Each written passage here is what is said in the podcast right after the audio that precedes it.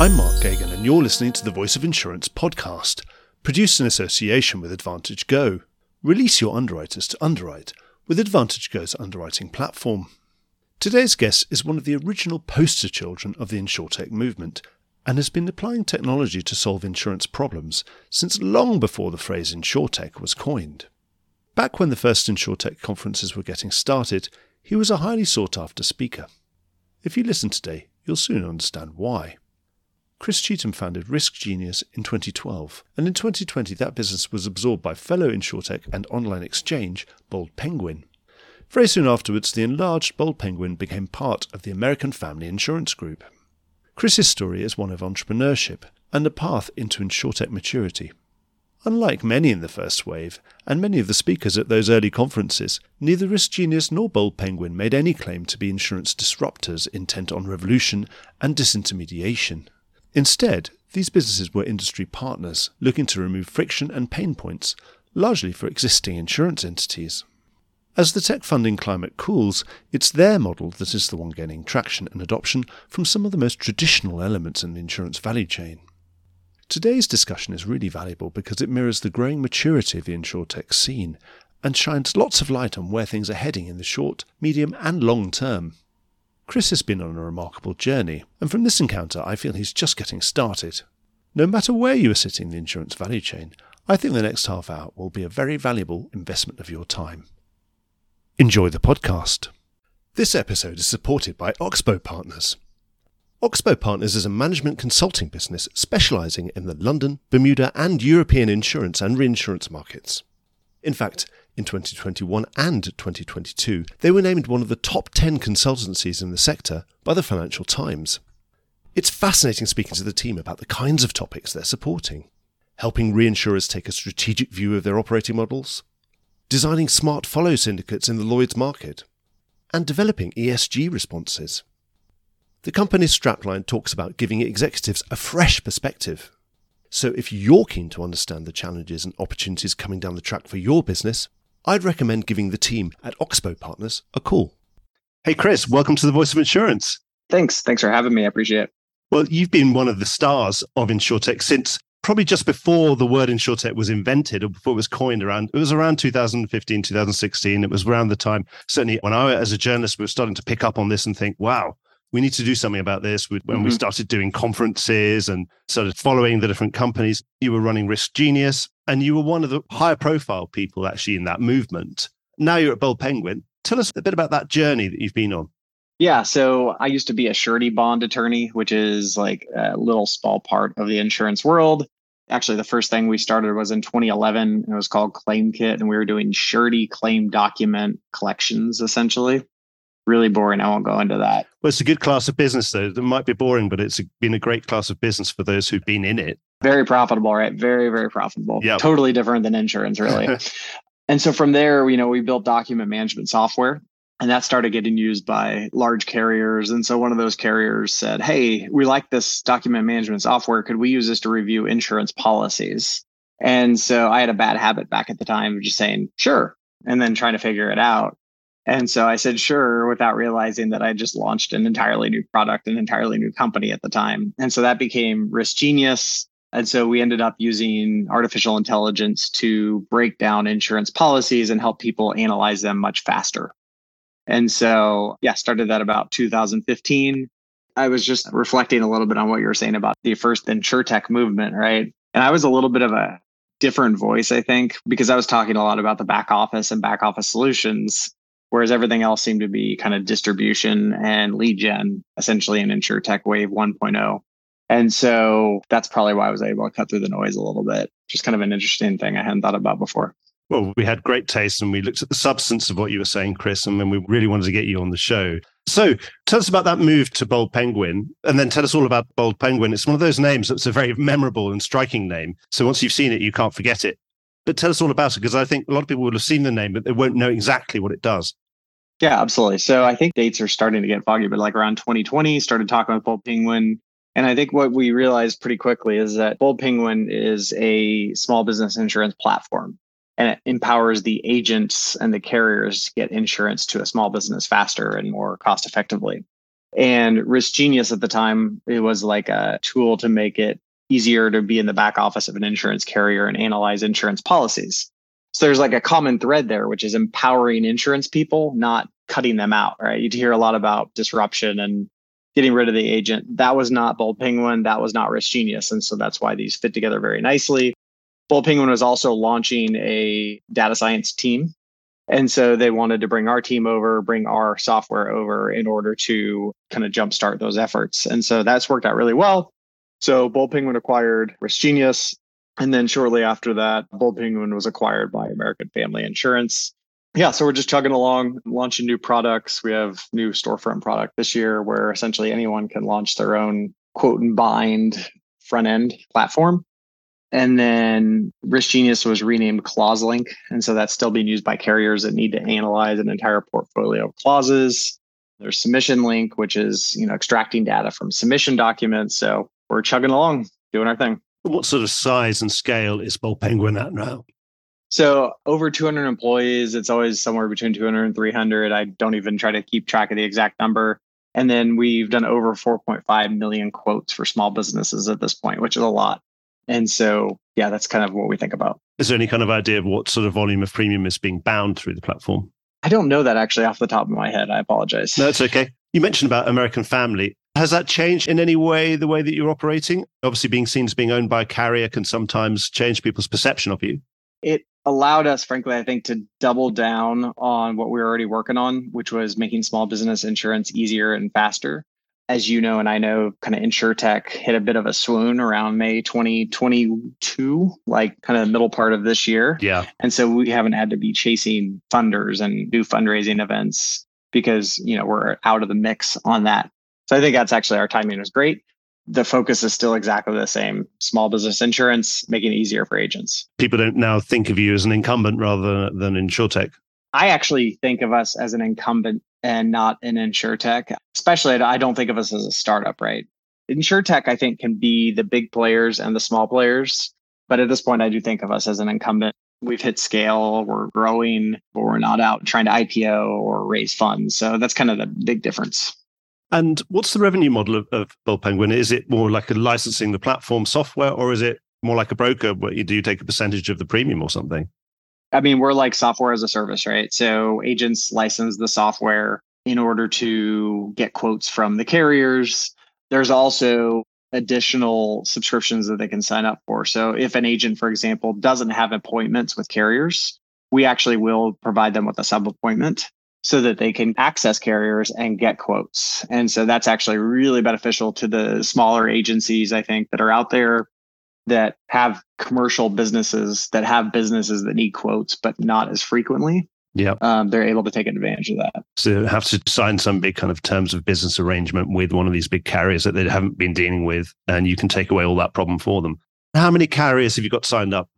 The other day somebody told me we have 40 plus at this point. So the number previously it was like 20 plus i think when i joined. So we have a lot of carriers at this point. At this point we're now trying to fill in the gaps of products that we can use to fill in. So you know one of my messages to carriers that haven't signed up for something like bold penguin or something similar is you better build out those apis like right now. Mm-hmm. it's not a question now if this is working it's definitely working at this point it's just catch up. If you're a carrier that's not connected to these platforms like how quickly can you catch up? Because it is definitely working. And the proposition for them i mean presuming they're licensing the platform as well. They have to pay presume yeah. Yeah they pay yeah they, so they get to distribute their products then to whoever they want. They can pick the types of agencies they appoint those agencies. So it's just broader reach right? It's like getting access to quoting on the internet as opposed to quoting in a manual process. And what about other potential revenue streams? Obviously, if you've got millions of quotes coming in and out and going through the platform, are you able to capture some of that data? And Do you have any plans to aggregate it and monetize it, for example? Yeah, that's our submission link product. And then that's also then our attempts to bring in data science into the quoting engine that is being used by agents. So what I mean by that, submission link is a product that takes in submission documents that a carrier receives and then extracts out the key underwriting information and then puts that into the underwriter's platform, wherever that is, whatever that is via APIs. Yeah. On the other side is the quoting engine that traditional Main Street agents are using or larger agencies are using. So the dream where we're moving towards is typing in a business name and that populates with all the information you need about that business in order to get the quote. Not completely there yet, but we're moving towards that. Right. And how many agents have you got signed up? Oh my gosh, uh, thousands. It changes every day. So we're actually in a big growth curve this year, adding thousands and thousands of agencies actually.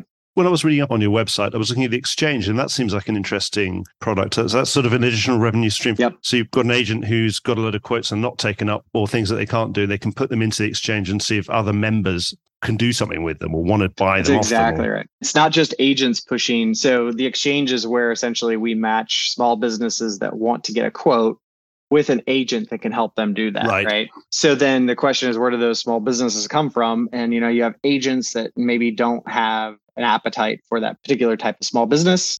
You have carriers maybe that have small businesses that they don't fit their appetite. Or you have like your non-insurance parties like LegalZoom is a great example right? Somebody who does something ancillary with businesses and they want to then provide some sort of commercial insurance experience for that customer so then they push those business prospects into the exchange. We match them in real time, like on the phone with an agent, right? So they're not just cold leads coming in via email, which typically have a very bad conversion rate. So we're actually saying, hey, come talk to this agent. We hand them off on the phone, and then the quoting starts instantly. Wow. And so that must be working quite well. I, one presumes it's sort of like an afterburner, isn't it? It's using what you've already got into the platform, anything you've generated into platform, and making sure it doesn't go to waste, like burning off the excess gases from the exhaust. To be honest with you, there's a lot of room still to grow with people that have small businesses that they're not servicing. Kind of reminds me of this conversation I had at InsureTech Connect around a agency and a carrier. And like I learned that the carrier has a lot of small business leads that don't fit their appetite. And those leads essentially go into a trash bin, like a digital trash bin. Yep. And so there's a lot of waste like that that I frankly think we can clean up in the industry still. These people are all going to buy insurance somewhere in the end. So you, you might as well keep rummaging around and keep trying to offer them something that does work. Yeah, what's that say? One man's trash is another man's treasure, right? Absolutely. There's an old North of England saying, which is uh, where there's muck, there's brass, and brass meaning money in that sense. Yep. So, also reading up some of your latest announcements, there's a business called Pathpoint doing something similar in the excess and surplus line space, which obviously you're more in the admitted vanilla lines of business, high volume, low sum insured business. What sort of relationship are you looking to get out with them? It seems quite interesting that you're moving into E&S. Is that part of the plan? Absolutely, it is. So if you think about most of the products, I think all the products other than Pathpoint that we have on the Penguin platform, cyber maybe is an exception. Pathpoint's definitely an exception. So most of the products are admitted. So like underwriting parameters are set up, appetite guide set up. It's very clear what people want. They can then quote a price programmatically. But the problem is like that covers maybe 60% of the market. Like what happens to the other small businesses that aren't covered by the admitted products, right? And so I constantly say like in order for digital quote and bind to get magical, like 10 times better than what we were previously doing, you need to be able to go all the way through, whether it's an admitted product or a non admitted product. And so Pathpoint is one of the first forays of Bold Penguin into going after the E&S products, which is a totally different problem, frankly, because like underwriters typically touch every account yep. going through E&S. So how do you streamline that whole process? So it requires an entirely different thing. And you know the partnership's going well. There's a lot of quotes and binds coming through the when we pass things off to Pathpoint. So That's pretty exciting. And could you be adding more specialty classes? And obviously, once you get into the excess and surplus lines, it can become international quite quickly as well. Mm-hmm. You know, mm-hmm. with a business like Lloyd's probably being the biggest collective player in excess and surplus lines. So, how far do you think it could go? Your involvement in that value chain could it go all the way up to reinsurance, for example, or to international exchanges like Lloyd's, for example? Yeah, I think there's a lot to unpack there. So, first of all, we're constantly adding more specialty products, right? Like Neptune, we just announced recently, which does flooding insurance down in Florida. Yeah. So that's one example. And I think you're going to see more and more of those types of kind of MGAs or carrier businesses that have a better way of looking at risk for a particular niche. And so I think we will continue to add those types of products. Cyber is another good example. I'm doing yeah. a webinar later with Cowbell. Yeah. Cowbell is a big cyber provider. Yeah, so absolutely. those pockets will continue to be filled in in the Bold Penguin platform. going international in terms of like covering international businesses, unless something changes, I don't think that's in the foreseeable future for Bold Penguin. We're really focused on US. And frankly, the regulatory scheme in the United States makes software applications completely different here than they are in London. I still remember that from trying to apply RiskGenius to the Lloyd's of London use cases. Yep. Those handwriting documents, that was the craziest thing I ever saw. Yeah, so not international, but I think that it doesn't seem to matter now where capital is from that supports insurance. So like whether it's Lloyd's or some other, you know, there's ILSs, whoever's supporting those MGAs or whatever products there are, I don't think it matters a whole lot as long as it's targeting like US business pockets. To summarize that, we should look upon you as being very close to the customer, close to that original insurance agent, and you're really filling in everything that that insurance agent might need. And that would include of course all the standard products and of course these non-standard products that you know you might have a client that owns a strip mall and that's fine that's all very vanilla but of course they may also own a helicopter and then of course suddenly that's suddenly yep. but you want to be able to cover all of these things even you know like aviation the whole thing you know trucking whatever all the stuff that's difficult Absolutely. Or like a metaverse, right? If they own a metaverse, how are we going to cover that? So, well, yeah, I had to get the tricky. word metaverse into a discussion. Right? Well, yeah, well, obviously that's just made your valuation go up another 10 points just by saying it. So well, that's good for us to hear where you're playing. A lot of the MGAs that are in the middle of risk in this harder market we're seeing, they're actually going and sourcing some of their own capital. Hmm. And so I'd like to ask you whether it would ever be in your plan to source some of your own capital and become a risk bearer, or would you always stay pure and want to be that intermediary, that platform? My understanding, and for the foreseeable future, I think we're just staying pure as a software platform, right? We work with carriers just like we work with agents, just like we work with small businesses, but we're not looking to replace any of them. So I think that that would not be something we'd go take up anytime soon. And I think we've sort of touched upon this when we talk about underwriting engines. All the way through the value chain, I'm seeing algorithmic underwriting.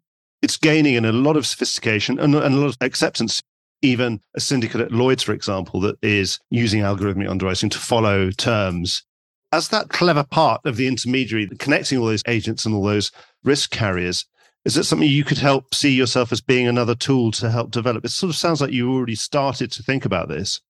Yeah, you know, we have this feature actually that we rolled out the end of last year that was one of the more impressive quoting innovations, I guess, the platform is launched here at Bold Penguin, which is real-time eligibility. So it sounds so obvious because we're used to it with Amazon and other consumer-facing products.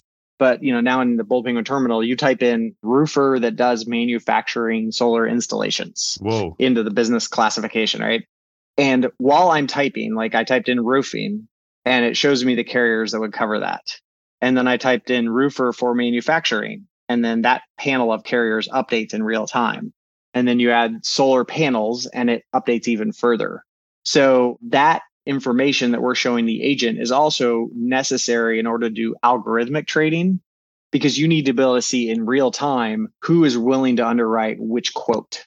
And so whether it's something we're giving to the agents or eventually, honestly, there's no reason why you won't have algorithmic trading of risks soon. Not soon, like tomorrow, but soon in the next five years. You talked about capital coming into MGAs.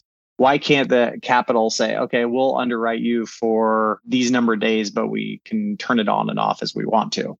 Right. So then that capital gets turned off and that MGA is no longer available in the carrier panel, just kind of envisioning the future a little bit. Yep.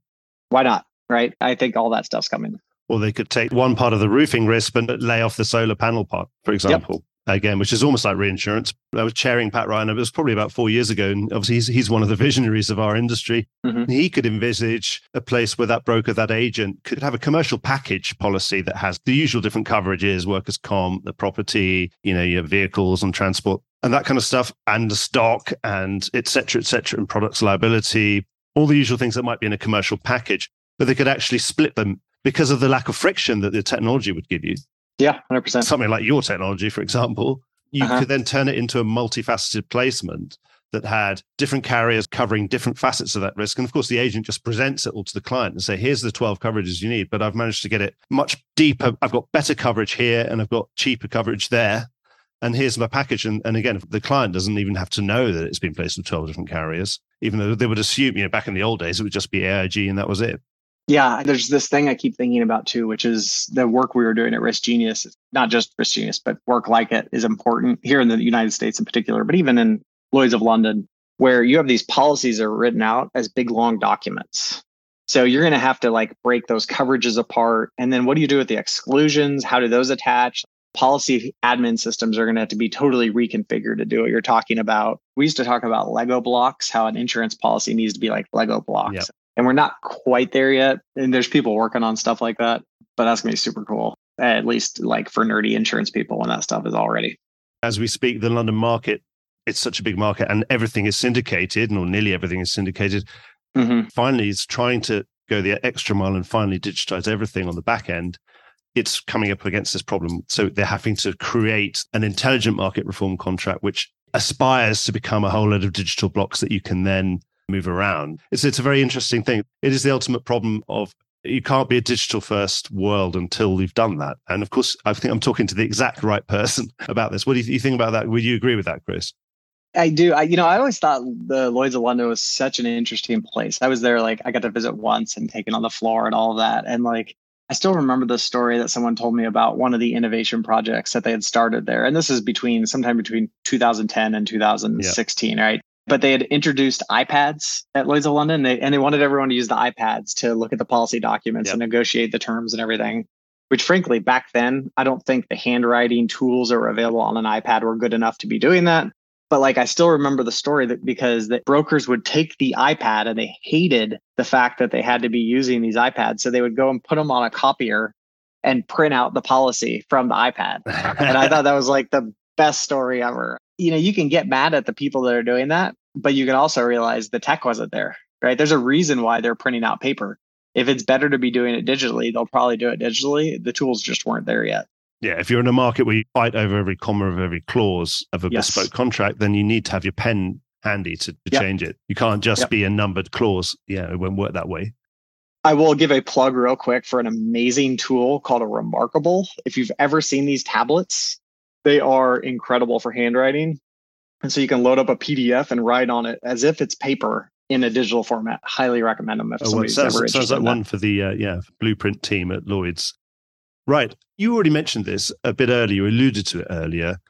Obviously, we've been through a very exuberant phase, and it probably peaked two years ago of insure mm-hmm. And I suppose it was when the big four IPOs were coming. It was that particular summer couple of years ago, and there were some pretty crazy valuations it seems that everything's all come down now. Everything's come in. And in fact, let's say all tech investment has also come in at the same time. They're all down. And I suppose we're in a risk off kind of mode rather than a risk on mm-hmm. kind of mode in general in terms of investment markets. So it's a much more sober funding environment. Does this affect your strategy? You already said that being owned by American family means that it doesn't matter. You don't have to play that game anymore. Is that right? It is right. It also, I think, shifts who participates in our platform a little bit. So before, if there's lots of money sloshing around to insurtechs, and we have something like a Bold Penguin Exchange where people can get connected to small businesses, and there's an insurtech that wants to get connected with small businesses. That insurtech previously had lots of money to throw at business prospects, yeah. right? Getting connected to them. Whereas now it's not about revenue, it's about profitability for those insurtechs. So they have less money to spend on those theoretically.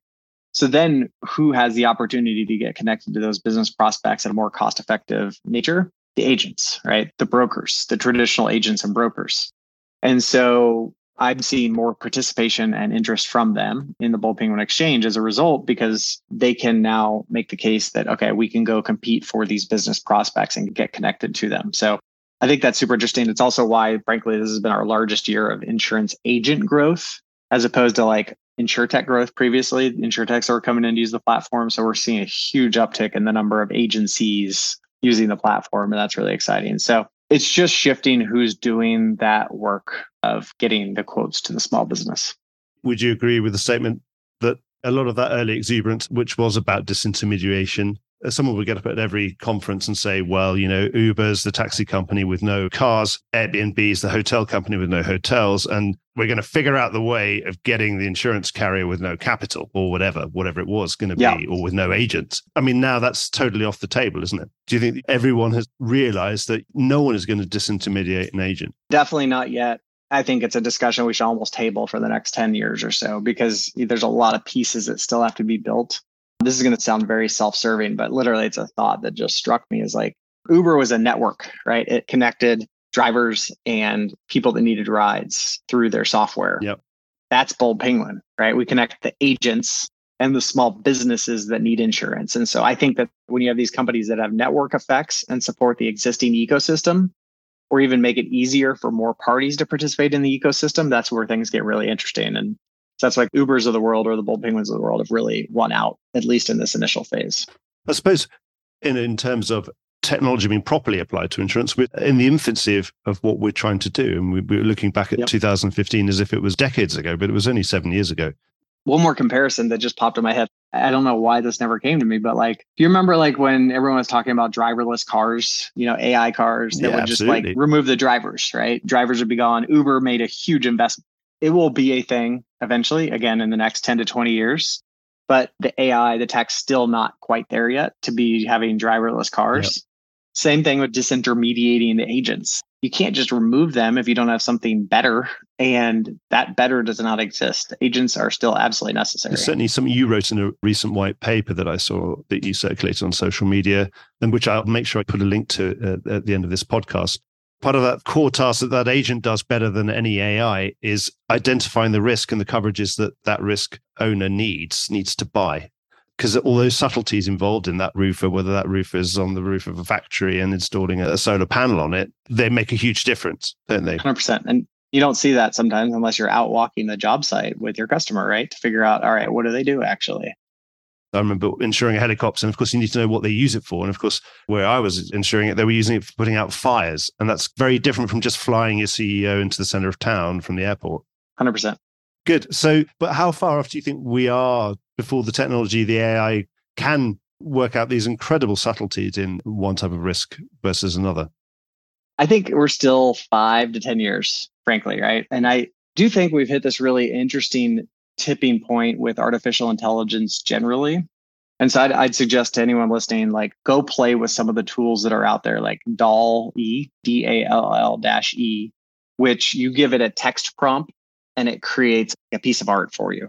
Art, I'm using that in quotes. There's another one that came out from Meta where you give it a text prompt and it actually creates a video. So I just saw a video where someone had typed in a teddy bear painting a teddy bear.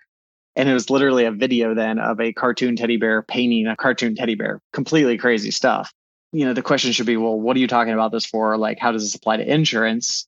Well, understanding insurance clauses and being able to say, hey, we need this kind of coverage and we need to avoid this exclusion because this is a solar manufacturer, but it's a solar manufacturer in Alaska where Alaskan solar panels are completely different than Arizona solar panels.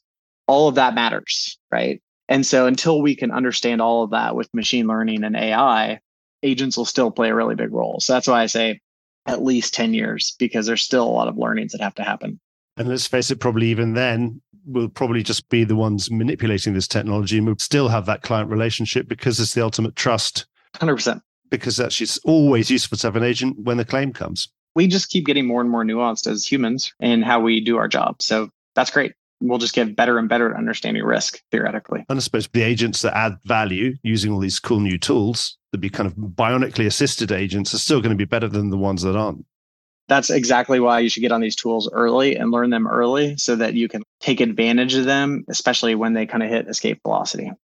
Well, I'd like to ask you, you know, being an insurtech pioneer and all of that experience that you've had, what advice would you be giving to someone who's looking at insurtech today and thinking, well, I want to make the plunge? What advice would you yeah. give to them? You know, what early mistakes could they avoid, for example? I think, first of all, understanding the history of insurance is really, really important. And it's something I didn't understand at the time. But like insurance is like thousands of years old, right? It started like Mesopotamia or something like that.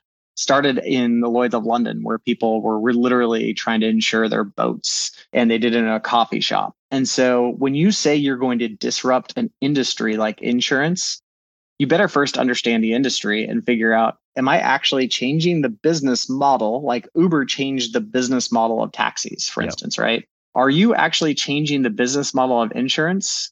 Or are you just creating some sort of better mousetrap, essentially, which is basically what InsurTech Wave 1.0 was, was better mousetraps. And so I think that use the word disruption very, very lightly and probably don't use it if you're in the insurtech space, particularly because people I think have a little bit of a insurtech disruption fatigue at this point. Yep. And instead just focus on the problem you're going to solve. Right. Just focus. I think that's the thing that people missed out on a lot is like, what problem are you solving? What's the solution? Who are the users? There's just a lot of skipping of those steps early on because people just were so excited to be attacking an industry that seemed completely old and slow. So I guess that's my big advice is like slow down, don't get ahead of yourself, understand insurance is really old and figure out where you fit in the ecosystem. So is it more about removing the friction for those people who are already in insurance rather than trying to do it all yourself? Yeah, 100%. Unless you happen to be that rare actual unicorn, not the unicorns that we've seen, but the rare unicorn that does figure out a better way to do insurance. If you're that, go crazy. But I still haven't seen that yet. Yeah. And then how far away are we from a really fully digital insurance marketplace that would go right the way through to capital markets, to insurance, to retro, to everything? I still think we're at least 10 years, right? And I think one of the biggest things that has to get solved in the future is payments, which is why I think Ethereum and Bitcoin and all that stuff is kind of interesting because it's more frictionless if we can figure out how to manage the security. So that's like the next big thing to tackle is payments within insurance. Yep. Certainly very large carriers just reconciling different amounts with different players. Oh my gosh. And then once they become multinational, it becomes even more complicated, as one can imagine. There's a huge amount of inefficiency there. There's certainly there are some good technology and fintech businesses actually looking to help ease the pain around there. And I'm sure they'd be worth following. I must get some of them on the show. But otherwise, Chris, what do you think's next coming down the track? What are you going to be attacking next?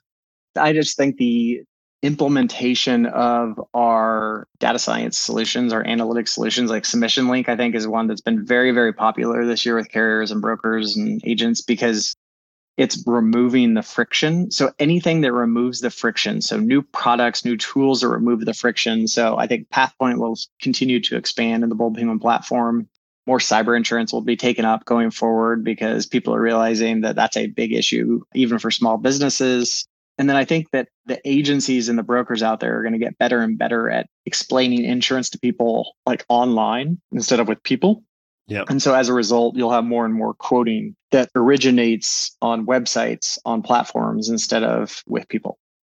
That's great. Well, it sounds like you've got a lot to get your teeth into, and you're in the biggest insurance market in the world. So it sounds like you've got a lot of growth ahead of you. And I hope you'll come back at some point in the future and tell us how you've been getting on and the next set of things that you've learned at that intervening time. Absolutely. Chris, thank you so much for coming on the show. I've really, really enjoyed having you on. Thank you very much. Yeah, thank you.